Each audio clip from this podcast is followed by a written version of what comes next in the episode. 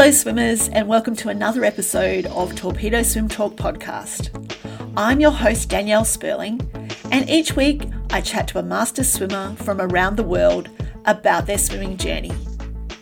Today's guest is Avery Adams, an experienced swim coach, swimmer, and strength and conditioning coach who works with swimmers of all ages. Avery has some really interesting things to share about strength and conditioning for masters athletes, and I'm sure that you are going to enjoy hearing from him as much as I enjoyed talking to him. Let's hear from Avery now. There you go, boss. Hi, Avery. Welcome to the podcast. Thanks for having me. Oh, you're really welcome. Where are you joining us from today? I am joining you from Charleston, South Carolina. What's it been like there today, weather wise? Incredibly humid, hot, rainy. Um, yeah, it's kind of the muggy time of the season. It's very buggy outside. We live near the beach, um, but we're kind of in the low country, so a lot of swamps, a lot of that kind of thing. But uh, it's just part of life, right? Part of summer. Yeah. Is that sort of near the Outer Banks? Is that that area? Yeah, you're close. Yeah, Yeah. I think we're probably like seven hours south, roughly. You just kind of keep coming down the East Coast, and you'll run into me where I'm on the coast. Right. Looks like a very nice area to be. It is absolutely. There's a lot of history, and like I said, a lot of beaches, um, a lot of neat restaurants. There's a great food scene and coffee. So um, it's a pretty cool vibe for sure. And I know you spend a lot of time coaching on pool deck and uh, working in the gym with athletes, but do you get a chance to do much swimming yourself these days? Um, it's been a little bit since I've been in the pool, to be honest. Um, but I found as time went on throughout my near 20 year coaching career, it was really nice to have something else. So um, I competed in triathlon for about a decade. Um, I've done Ironmans, I've done you know marathons, half marathons, a lot of that kind of thing. While my passion is absolutely the water, it's been really nice to um, to dive into other things. I'm a big cycling fan, so it's still all athletic, obviously, but um, yeah, I, I don't swim as much. Yeah, fantastic. So give us a bit of an insight into your own background in swimming. Take us back to how you first got introduced to it. So my upbringing and history is probably a little bit different than most. Um, so like a kid, I, I played all sports. Um, and really, I started riding my bike up to a summer pool right next to my elementary school, right around like the age of nine. And my neighborhood was very unique in that it was pretty enclosed. You could ride your bike wherever you wanted. It was very safe. And so, you know, in the 90s growing up, it was here's five or six dollars from mom and dad, and you just rode your bike to the pool and you hung out and you made friends with the lifeguards, or whatever, the kids around you. And then, you know, I played soccer, basketball. Um, I was not a very big kid, so football was not in my repertoire, but um, grew up a multi sport athlete. And then the summer league system, the high school swimming. Um, but I grew up in a really small town, so the the club swimming that's way more prevalent these days in the states and really around the globe. It just wasn't an opportunity for me. But you know, with that being said, like at home, uh, sorry, high school swimming, summer league, and then playing high school basketball in opposite season and soccer. So um, a little bit different there, but I always loved it. And you know, looking back, I've always been around the water my entire life. And so once I went beyond high school, I had some opportunity to swim in college, but ended up moving out to California instead with some friends. So had some, you know, unique life experiences for a couple years. And then really I came back at uh, I guess 19 and got into coaching almost right away. So in one way or another, uh, been around the pool since a very, very young age. What drew what drew you to coaching? I think it was just the love for the water. Um, you know, in a lot of ways, I think I feel very uh, blessed in the sense that it's been a calling. Um, and it, you know, whatever you believe in terms of the universe providing for you or these opportunities that kind of come up organically along the way in our lives. You meet the right person at the right time, or you just stumble into a job at the right time. Um, I was asked to be uh, an assistant coach of a very small team. I think we had 20 kids at a pool I was lifeguarding at. Um, and that's just what started it. And I was very into um, obviously working out and being athletic. And I was like, you know what? This sounds like a really cool thing. And I loved being a lifeguard. I had really planned on kind of staying in that field to begin with, um, trying to get into like management. You know what I mean? Just I was always in, enthralled with the pool, and that's really what sparked it. Was that that little 20 person swim team. Um, and really, that same year, I actually started a master swim team also. And it was named the Merciless Tuna. We had an amazing logo. I wish, I wish we still had our swim caps, but it was just a tuna flexing. And mean, we were, my buddy and I started the team, but it was really fun. So that's kind of what started everything. What do you find the difference between um, age group coaching age group swimmers and master swimmers? What's what's the differences that you see? Um, so outside of what we would kind of be the first the first thing we think about is typically like age, right? But I'm actually going to come at this question from a different angle. I feel like the major differences are generational programming. And so I find that uh, swimmers that have been in the sport, that you know, whatever the age is, but someone that's been in the sport for a long time has these preconceived notions of proper ways to train. Now, each generation absolutely has things that we should grab from it, but if you've got a you know a 50 year old master swimmer who's only done it one way, a lot of times it's that programming that's really difficult to crack through. And so when I get to that point or that uh, person I'm working with, I come at that from an angle of patience and being willing to teach. So we have a lot of conversations, but by and large, it's the programming. And I, I don't use it in a negative light. It's just kind of is what it is. We absorb these things, and our experiences are what make us who we are. Um, you know, on the age group side of things, they're very pliable in terms of learning um, they're open to feedback. They want to hear from the coach. Not that master swimmers don't, but you know what I mean. They're just in two very distinct places. And so each side of things requires a different approach, uh, requires a different version of myself, um, which as a coach, it's really important to have these different levels and these different capacities for the, every person that we're talking to. So, um, again, I don't look at it as just like an age barrier. I look at it as we're dealing with two very different evolved beings. I sort of I hear what you're saying. I know as a swimmer, an age group swimmer myself, went back in you know sort of in the 80s, we all did 12 sessions a week and we all right. smashed out the kilometers. You know, right, a lot of kilometers. And I was a yeah. 100, 100, maybe 200 swimmer at the time. But it's you know to get that thinking out of my head now as a master swimmer, swimming four sessions a week, is really really hard to fight against it when you, you know, the new way of training for those kind of things is is doing more quality whereas back in the day right. we did quantity and i still even though i know that's the right thing for me now and i can't possibly do what i used to do i struggle right. with that in my mind and I, I, hear exactly what you're saying it's probably something yeah. you come across with a lot of other master swimmers very very frequently that's typically the first thing that happens and you know it's um, i'm very thankful to have had the experiences I've had to get me to this point where I've started Elevate. Um, because you know the coach who I used to be 10 years ago would take that as like a, a hit to my ego, right? If if someone's like, you know, I used to do it this way, and I'm like, well, I'm telling you the right way to do it. But in all actuality, it's more about teaching that person. So I, I take on a lot of difficult people that other coaches or clients, have, or sorry, other coaches have had a hard time with at any age and just through patience and caring about the person what, whatever age they're at and whatever level of uh, movement proficiency or ability that they're at and just being patient it, it goes a long way. And you typically find that uh, people are more open to those learning new things when they know the person that they're working with is also willing to have those types of conversations. So when you come at it from a level of empathy and understanding it makes it a little bit easier yeah, yeah, I agree. I mean, I, I feel like this is the way forward, a, a, lot of what you're talking about is a program that fits others, but then to make it individualized towards different swimmers. Correct. Yeah, and I mean, even in the club setting, I mean, it's it's very common. Um, you know, my national group before I left the pool deck full time, uh, I think we had it right around 20, 25 ish. And then if my second group was combined, we might have 40, 50 kids in the pool. And I was very comfortable in that capacity of like having that many kids.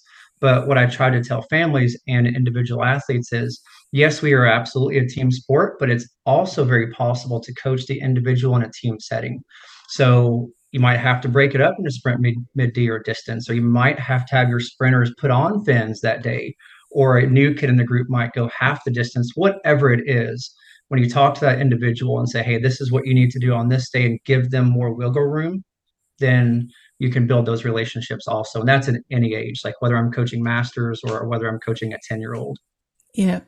And in your experience working with master swimmers, what what sort of the the parts of that that make a successful master swimmer? Like what what what do you see as working for them? I find that most master swimmers genuinely want to get better, right? So you've got this dichotomy of they're in the water because they love the sport. No one's forcing a master swimmer into the pool. They're waking up at 5 a.m., diving in the pool at 5:30, sometimes earlier, by their choice. So it makes it a little bit easier, and they want to be there, like I said. So um, a successful master swimmer really is really good at juggling life, work, and the sport. Um, being willing to, you know, take care of their nutrition, um, enjoy life all at the same time. So really, it's all about balance. I think at at any level of master swimming. Um, but those who are hungry to continue to learn can still make huge progress um, you know, we'll talk about one of my uh, swimmers that I have now who um, had a very severe stroke at 21 and kind of has had to battle through that and where she is now in her 50s. So it's a really kind of unique story. But um, I think if, like I said, if, if people are willing to learn and they're hungry and they enjoy the sport, um, everybody can still make progress for a very, very long time. Do you think that at, at the age of 50, you just mentioned that lady, is that there's a possibility to get back to close to the times that she had in her early 20s, late teens? Yeah, and I think a lot of it is because the training styles have shifted. So if we were chasing sheer aerobic volume, there's no way we can get back to that.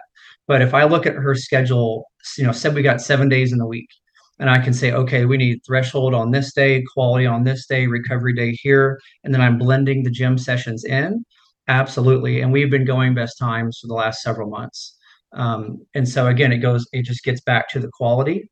It gets back to very focused sessions, and then addressing her individual needs. And so she'll do her master's workout, and then if right now we're trying to get better at other strokes, I'm like, hey, here's your fly set. She'll add that on or I'll say, hey, make sure you take a day off here. Whatever it is, um, we can absolutely get back. And I think primarily because the education level has increased so much on physiology, on recovery, on nutrition, on just program design, and all these variables can really still allow for some amazing success. Yeah, I mean, I can't believe how much more we know these days from when I was swimming as an age group. But we didn't even have a water bottle at the side of the pool back in those days. yeah. And it was frowned, yeah. frowned upon to even get out of the water and go and get a drink of water. Yeah. So it, it's just in those type of ways, it blows my mind how far we've come. And I wish I was an age grouper right now. I think it'd be awesome to be involved in it. I know. I think sometimes, um, you know, the new norm, people don't realize how good things are. Mm. And so, yeah, totally. They're just like, oh, this is normal. Whereas we're looking back on our lives like, man, I really wish I had that. So I totally understand. Yeah, I just I get so inspired by the like the recent world champs that were on. You know, seeing all those swimmers up there and supporting them all. I love all of their fantastic sort of um, races that they did. What was your favorite race of the world champs? Did you have one?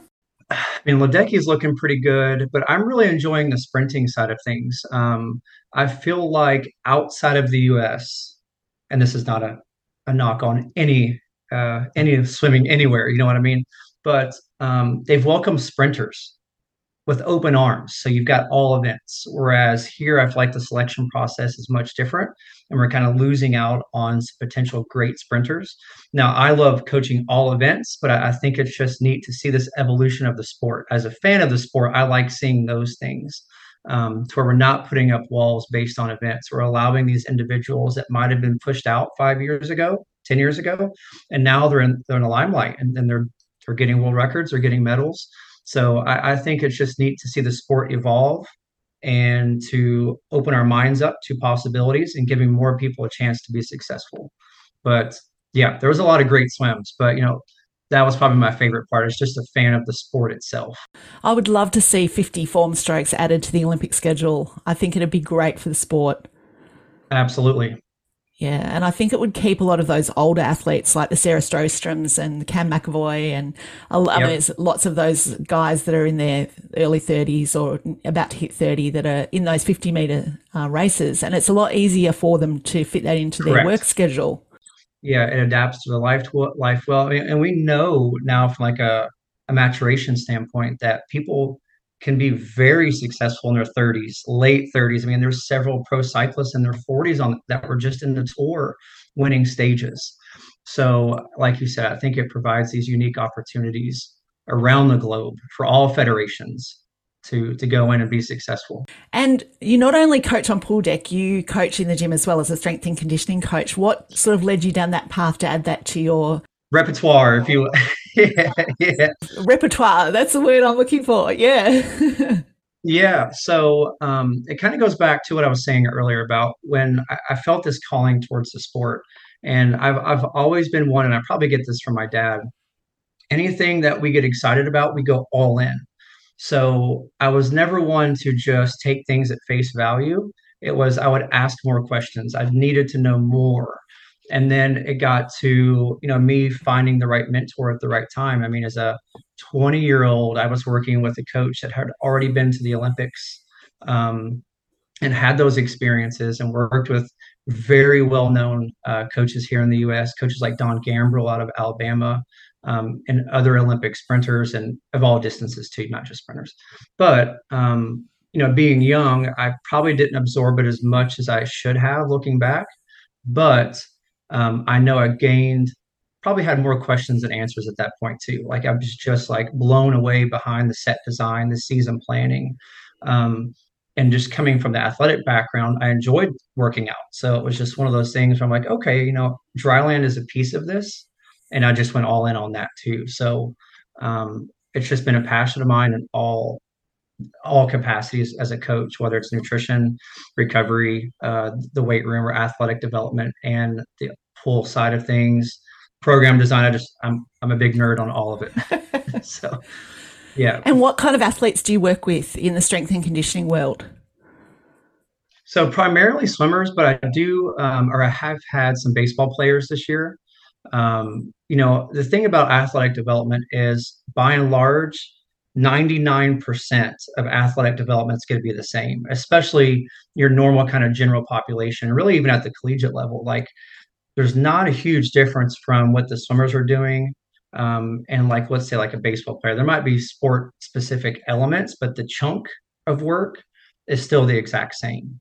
So I look at it more as athletic development and a coach, or sorry, an athletic development coach that just happens to be in the swim world um, and just coaching of all ages. I mean, I have right now seven year olds all the way up to 66 year olds at the moment. So I've got a pretty wide range. And um, being full time swim coach within a USA program for, I guess, 16 years or so, that became part of my job as I came through the system, through my career. So every team I was at, I ended up writing the dryland for. Um, and my most recent position was uh, with a team called South Carolina Swim Club. Uh, we had four different sites. At one point, we came down to three, 400 swimmers, 350 swimmers, uh, 14 different training groups. And so my job was to blend all of it. So I'm starting at the top, I'm working back. That way, it's a progressive program, group to group, age to age, year to year, and then just continually moving that forward. Um, so like i said you know all these experiences have shaped who i am today. So now that i'm more a little bit more in the individualized uh, coaching world i still have teams that i write dryland programs for right now. Um, i've done some team presentations. I've got some lsc or local swim committee presentations here soon. So i, I do a lot of different things. Um, i actually wrote a program for elements australia the club team there. So one of the sites i did their dryland program for last year um, and I do some season plannings for a team in uh, Switzerland also. So I'm doing a lot of global yeah, stuff. Yeah, fantastic. And you mentioned you've got a seven-year-old up to a 66-year-old. How what's what's the difference in their in their programs?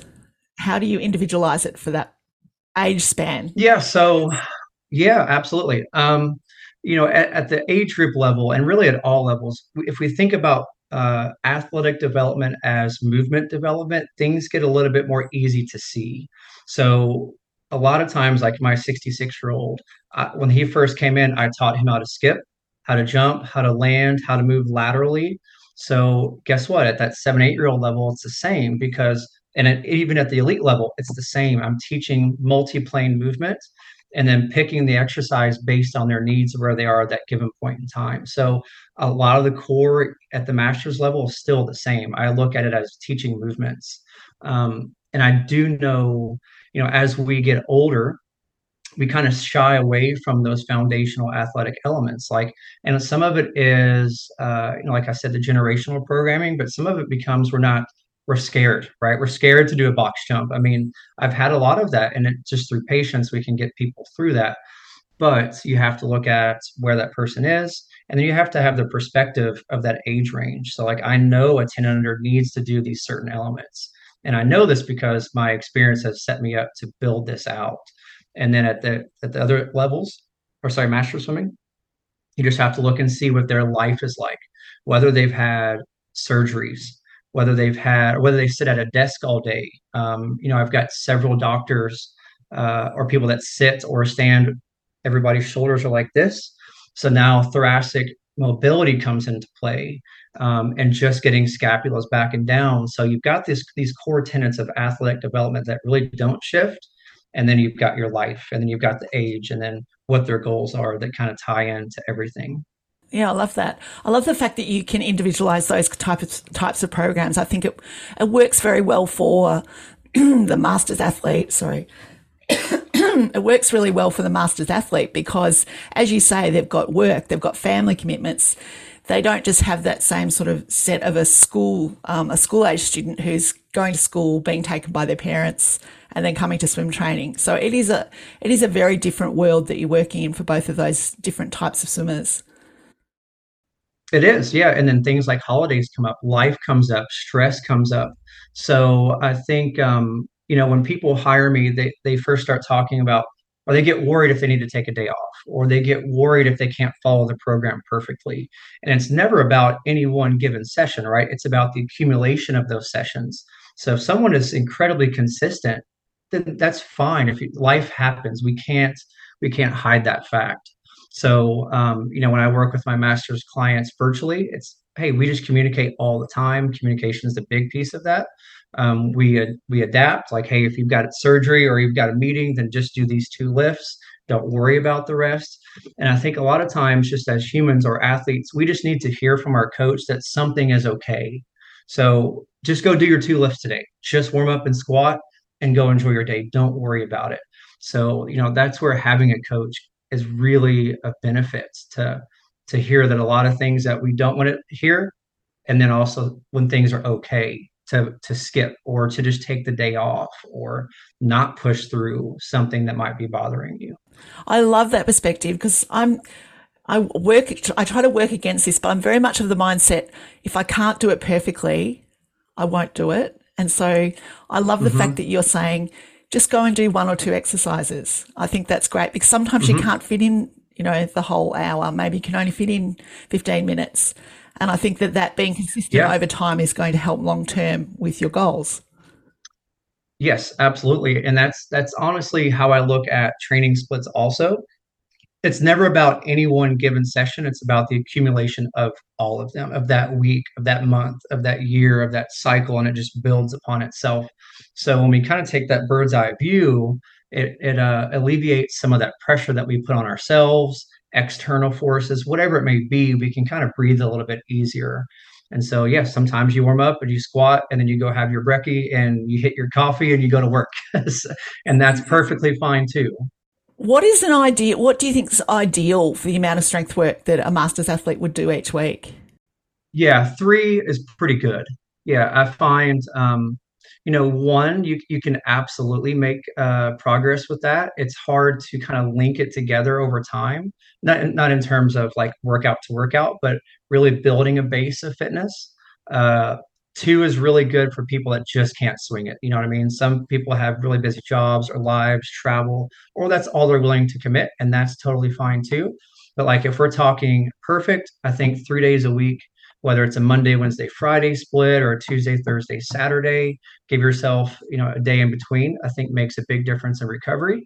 Um, and then just also spreading the workout over the week versus kind of like front loading. I think that the consistency piece is really important. The balance of the week and never having like sharps. sharp inclines or declines. I, I like just steady over time. So in those prog, if you're doing three sessions a week, would you program that so that you know a lot of a lot of coaches do Monday or say as upper body, Wednesday as lower body, Friday as um, power or or whatever it is. Do you sort of mix them all within each program, or do you have that kind of philosophy?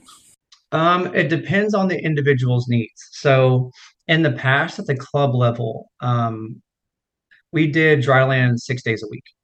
So, and they were 45 minute sessions, but again, kind of going back to the volume was spread out over the course of the week, and there was never any heavy days. That would be, we did a total body day, and that's things like jump shrugs, DB snatch, Olympic lift variations. So, explosive, lower volume, lower reps, an upper body day, and a lower body day. Um, in the last two years, I've been playing with things a little bit more, and where I'm starting to start bugs, uh, where I'm having a lot of success at all ages um, is having like a so we go through our warm up, and that's dynamic preparation. That's our skipping. That's our coordination. Those athletic uh, foundations, and then we'll go into whatever that person needs from a mod- mobility standpoint, and then we'll hit our explosive movements first, and that might just be one or two exercises. Some people might be doing cleans. Some might be doing like a dumbbell snatch and then we can go into more traditional strength elements but i'm finding that sprinkling everything so your total body your upper body your lower body and your core work every session allows for volume accumulation versus session accumulation and you don't ever i mean you can't get away from soreness in some capacity especially when it's a new program but you're not overloading the chest, you're not overloading the legs. And so, if we look at it through the lens of developing athletes, you guys need your legs. You need to be able to go race. But that doesn't mean we can't train them. It just means we apply the appropriate volume at the right time. And I'm finding that sprinkling that volume throughout the week is much better. So, you know, day one could be like our squat day, and then like a body weight element after that, whether it's a reverse lunge, lateral lunge, something moving in an opposite direction versus front and back. Um, the second day could be more power driven, like we talked about. So that might be just more jumping variations or a second squatting variation, not barbell driven. And then the third day could be just our basic body weight day. It just depends, like I said. But so you've had basically six uh, different exercises on the legs throughout the week, but it's not going to feel like it as much because it's spread out. So I, I'm I'm really enjoying coaching those training splits also, and the kids like it, and the master swimmers too. But it seems to work really well. And then from the masters end of things, um, like I was talking about, injuries come into play. So they might be able to squat. They can go either four by eight or four by ten or three by six, whatever the set design is for the day. But if I add something after that, then those old injuries creep up. But if I just do one really intentional set that day, and then move on, they're good. So we're getting the strength component, we're getting the mobility component, um, and addressing those individual needs. Yeah, I think that that's important because, uh, particularly masters athletes, if you are spreading it out into upper, lower, and they miss one of those sessions, they miss that for the week. Correct. So I love I love the idea of mixing those in so that they're you know consistent. And if they are aiming for three but they only get two done, at least they're they're getting some gains from that week as well. Correct. Yeah, yeah. So I look at it as like if it's a um, pretty much every day we'll have like a pulling exercise. So you know, the first day might be a traditional lat pull down. The second day could be more TRX body rows or like gymnastic body rows, and then your third could be another single arm or double arm row. So like you just said, you hit the nail on the head. If we've got two sessions spot on of a pulling motion, we're not just focusing on that one day, we still get that good work in. You're exactly right. And when you say recovery, do you look at it as recovery from that specific? So, recovery from strength and conditioning, but you could still be swimming on that day? Or when you talk about recovery, is it a complete rest from all activity? I think if we break, if we set our week up correctly, I don't feel like many swimmers at any age will really need a day off. So like that's where I was talking about the Monday, Wednesday, Friday split. So if you're doing your strength components on those days and you've got a day off in between, you kind of in essence have an active recovery session just by swimming in the pool. And then on top of that, if you know, um, let's say like Tuesday is going to be, be a big quality day, but you need to lift on Monday, maybe the leg volume is a little bit less. That way you've got your legs the next day to go fast.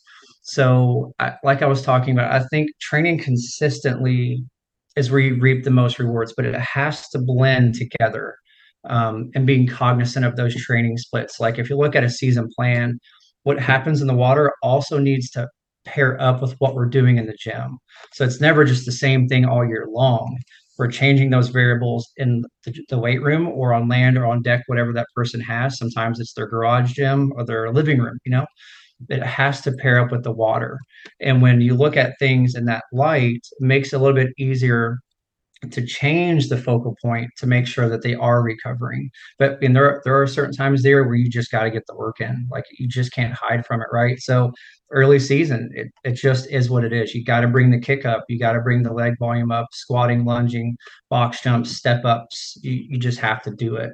And then at other times of the year when it's championship season, we manipulate that volume in both ends, weight room and pool, to get that best result. How do you stand on um, on the kind of strength and conditioning that's sort of coming into the pool work as well? So the the pulley the pulley bands with the weights. I see swimmers pulling those, swimming through the water. What's your sort of um, thought process on that? Yeah. Okay. Yes. Yes. Yeah. No, those are great. I, I think um, just like anything, you have to cycle it, and so I think this is sometimes where um, program design goes wrong when we're always training the same way all season long. So, you know, at certain times of year, um, my experience with towers or the buckets, like the water ones that go the full 25, um, I'm looking at it from like a volume perspective. Like, okay, I want 20 efforts, and this is a club level, like a senior level kid that's going to say, okay, I know I want 20 on this day for four weeks. I can build that up, build that capacity up, and then I'm going to change it to the next variable. So we're always changing the stimulus. So it's absolutely great. I mean, it's fun too. It mixes up the training um, and that anaerobic power in the weight room. You can absolutely hit it, but it's also important to transfer that to the sport that you're in. So um, fins and paddles with parachutes, fins and paddles with any variable is fun and it's it's important because we we do know if you boot, if you bring the power up, everything else comes with it. So, yeah, absolutely. And how do you sort of? I suppose there is so much happening, particularly in the strength and conditioning world. How do you sort of stay in front of all the information that's out there? Because I know myself just looking at Instagram, for instance, there's thousands of people on there all proclaiming to be fitness gurus. yeah, exactly. The, the best. Yeah. Yeah. It's it's honest. It's um when I launched Elevate, this was actually a big talking point that I had you know talked to coaches and families about. There is this massive overload of fitness, everything at our fingertips. Um, coaches are confused, parents are confused, kids are confused. Everyone is just it's we're all inundated and overloaded with this stimulus of information.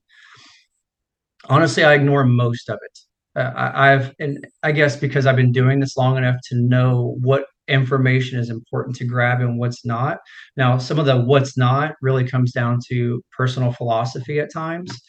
But um, one of my biggest mentors, uh, Vern Gambetta, like is pretty well known throughout the world.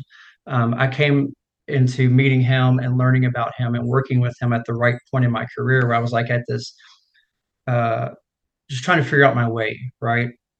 And he started talking about movements, not muscles, mastering movements, being patient, progression. And so a lot of times people are looking for this 1%, this cherry on top exercise. But the reality is that most athletes and swimmers of all ages still can't squat, still can't do a pull up, um, still can't move laterally. So I think it's important for coaches to be self aware enough to say, wow, I'm getting sucked into this because it's really exciting. And, and there's nothing wrong with that because I remember those days. But now, as I'm moving along in my career, now it's way more specific. Like, if I feel like I need a little bit more T spine variation, then I'm like, okay, I'm going to go to this guy and I'm going to grab one exercise to bring into my program, whether it's for a team or an individual. And then I'm going to step back and I'm going to stop looking because I think that's another thing that coaches and swimmers alike, parents too, you keep grabbing information and you never have this opportunity to step back, you know, take a deep breath, absorb, contemplate, and see how it fits your program. So it's important for everyone out there that's listening, like, you know, come to my page, come check stuff out. I'm not real flashy. I'm I'm pretty boring, honestly. But for, like I said, most of the people out there, just mastering these foundational elements at all ages will catapult them forward well beyond what they thought was possible versus trying to jump into an Olympic lift right away. So a lot of this is removing our own ego and thinking that flash is better or more is better or new is better.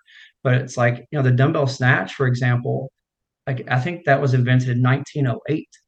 And it might even be before that. I think that was just the first publication of these lifts. And it's like the movements and exercises, I, I kind of look at it more as a movement versus an exercise. But the ones that have stood the test of time are the most relevant. So I think it's important to just be willing to step back and only add what's necessary at the right point in time. So, you know, at any age, if I'm looking at a short course season or a long course season, you, you might only get, um, let me think of the best way to articulate it, uh, six upper body exercises for the whole year. Because I think what people forget too is when you go and grab this exercise from wherever it may be, good, bad, whatever, you have to take the time to teach it. The athlete has to take time to accumulate and adapt to that stimulus and get comfortable with the lift. And then you've got to bring it from your foundational cycle your early season cycle into whether it's like capacity work or um, like uh, four or five exercises into endurance, into power. So one exercise should last you an entire season. You just cycle it differently. So I guess all that to say, um, patience and only grabbing what's necessary and being willing to just teach the basics first is what's going to lead to the best results. I love that. You've just sort of mentioned that in a nutshell, it's that KISS principle keep it simple, stupid. Yeah. Yes. Yeah. Um, I think that's a cornerstone yeah. of all good programs, really. Absolutely. And I think you find the coaches that have been in, been in their given field, sport, the longest have the most simple programs, but it's um oh gosh, what's the the phrase? Um simplicity yields complexity. So we see this simple movement, but it's how it's being used. The context is everything. So we see these basic programs and they're like, oh, this is nothing. You know, this isn't going to be elite. When all reality, it's like we know the basics in the pool are what separate good from the elite the ability to stay underwater, to know their stroke count, to change tempo. All these things are pretty basic, but they're really hard to do. I mean, I love the sound of the fact that you've got this sort of platform and this website where people can go and sort of connect with you. They could be any corner of the world and you can work with them on all these things because I think that, as you say, there is so much information out there and just a bit of a helping hand in your corner is, is something that's really good do you sort of take on, um, you know, an unlimited amount of people? How, how do you sort of decide who's going to come on your website and work with you? Yeah, that's a great question. Um, my model is much different. And so if someone were to check out my website and that's elevatetheprocess.com, and that's, I'm so process driven. So um, I, I only take on five or six virtual clients at any given point. And so my thought process with that is um, people really matter to me and people are coming to me for guidance. And so there a coach has to bear that weight and recognize that that person is a human being that's looking for guidance first. I don't look at people as dollar signs. So i'm like okay i'm going to take on five to six because this is a number of clients that i can manage at a really high level and still uh, address these other parts of my business. And so when people come to me, they get quality 100% of the time. Um, and it's the same for, I only take on three teams at a time. So I take on a X number of clients in person. So I, I've managed this workload to make sure quality never suffers. Um, and so yeah, that that's how I do things. So if someone's reaching out, it's because they they want to learn um, they're willing to be patient. Like if someone's coming to me looking for a really rapid, quick fix, it may not be the best fit. Now, if we're willing to have a conversation every Friday and let's put a season plan together, like let's be on the same page um, and make this thing uh, a long term relationship, then those are the people that that last. I mean, and that stick around with me. I mean, most of my clients have been with me, especially my first people, um, over a year. So it's like I, I think that longevity is really important. Yeah, no, I love that. I love that philosophy, and I love the fact that I, am I'm, I'm figuring out that you you love planning. I love planning. I do, yeah. And there's um, you know, with that, it's like it. I get really excited about those things because it's it just makes sense to me. My dad is is for all intents and purposes an engineer. My brother also kind of has the same kind of uh, mindset. But um, you know, sometimes these plans you have to change, and you have to be willing to change. So, like, I enjoy putting the plan together, and then being able to adapt on the fly is another really important component. Because, like we said, if this life variable gets thrown into things and we miss the gym for a couple of days, okay, well, how do we adapt? And how does the big picture shift? We move volume here, volume here, exercise, exercise there. So I think it's just the puzzle pieces that are the most exciting to me. Um, and so, like I said, I'm willing to. There's been times I've had to just throw plans right out the window, and that's perfectly fine. Um, so I love planning, but I'm also willing to adapt and be flexible. Yeah, and I think any good coach is. So yeah. that's um I can see how passionate you are about it, which oh, I love. thank you. Now, everyone that comes on the podcast, I like to ask them deep dive five questions. A bit of it's a snapshot about um, your coaching. So, give us your. I know you said you don't like to pick out one, but give us um, your favorite strength and conditioning exercise for master swimmers. Honestly, the most applicable are still squats and pull ups you know like the and let's just go push up too like those three like if you get really good at those you can really build upon that so um, i'm going to give you three as one and as a coach on pool deck what's your favorite freestyle drill to give your athletes yeah so um, one of my favorite drills is a combination of a few things we all kind of know our six kick switch and our single arm drills um, I combine both of those. So, like, just picture you're doing right arm only, left arm at your side. You take your one stroke cycle, spear and reach, roll to your side and treat it just like a six kick switch. And then you take your whole stroke and you rotate on that axis to the opposite side. So it teaches connection front to back, it teaches connection to the hip out front, and it gives swimmers a better awareness of that axis side to side. So it's kind of a combination drill that I use a lot. That sounds like a good one. Yeah, I like that. Yeah, I need to film that. I think I've got some video and um, I'll send it over to you. Yeah, yeah, definitely. What about your favorite US swimming pool? Um, so I'm blanking on the name, but it's in Austin, Texas. Uh, they host they host nationals there. Um, it's basically a high school based facility, but it's outdoor 50 meter arena grandstands on both sides. They have um, you know protection from the sun, and then you've got a dive well, so Olympic dive well, and then inside there's a whole other 50 meter pool, um, and it's in San Antonio. I'm totally blanking on the name, but that's one of my favorites by far. And I'm sure uh, people will probably know which one I'm talking about. It's just really hot there in the summer. Oh yes, yeah, you do get some hot summers there, don't you? Yes, and that's in Texas, so like it's just it's brutal. yeah. and how about your favorite pre-race meal? So I'm really simple with this one. I, I think eat normally what you would normally eat. So I, things that are easy to digest. And actually, I just had a conversation on this very topic. But things like jasmine rice and a protein and a simple fat. So your olive oil or your um, avocado, whatever that may be, things that the stomach can handle pretty well. Now, if it's like the morning of, believe it or not, I still have people, some of my athletes will eat um, like a half cup of rice, honey, and then like a scoop of uh, like a whey isolate that's really easy to digest. So we get all these carbs in very, very easily and a protein on top of it without feeling really heavy. So if it's in the morning, it's something like that or oatmeal traditional, but I try to keep things as light and as digestible as possible. How about a middle distance training set?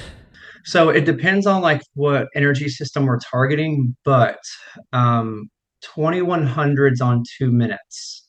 Um, heart rate 30 to 32 in 10 seconds, or you know, up to like 180. So max VO2 or aerobic capacity or blue depends on like what you're talking about.